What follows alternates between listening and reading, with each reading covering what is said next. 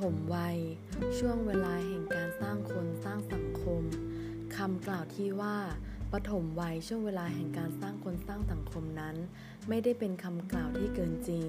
เนื่องจากผลการศึกษาด้านประสาทวิทยาศาสตร์ ตอกย้ำถึงอัตราการพัฒนาของทักษะสมอง EF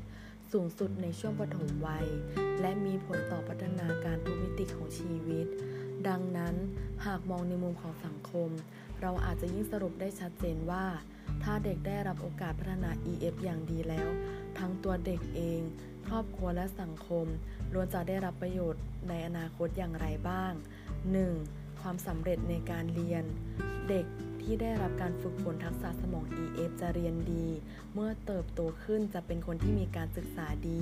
ครอบครัวมีหลักประกันสังคมก็ได้ประโยชน์ 2. พฤติกรรมเชิงบวก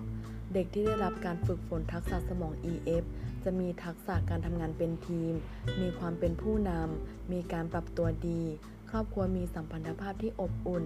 สังคมจะมีเสถียรภาพและมีแต่สันติสุข 3. สุขภาวะที่ดี เด็กที่ได้รับการพัฒนาทักษะสมอง EFD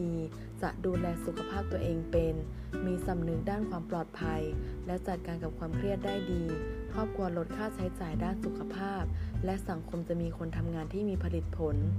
4. เศรษฐกิจมั่นคง เด็กที่ได้รับการฝึกฝนทักษะสมอง EF จะมีความสามารถในการคิดวิเคราะห์ และสร้างสรรค์ทำงานแบบมุ่งเป้าหมาย ซึ่งจะช่วยเพิ่มศักยภาพ เพื่อเศรษฐกิจที่แข็งแรง และปรับตัวกับการเปลี่ยนแปลงของภาวะเศรษฐกิจที่เกิดขึ้นตลอดเวลาได้ดี เกิดเป็นเสถียรภาพทางเศรษฐกิจ ไม่ว่าในระดับปัจเจกบุคคล ครอบครัว หรือสังคม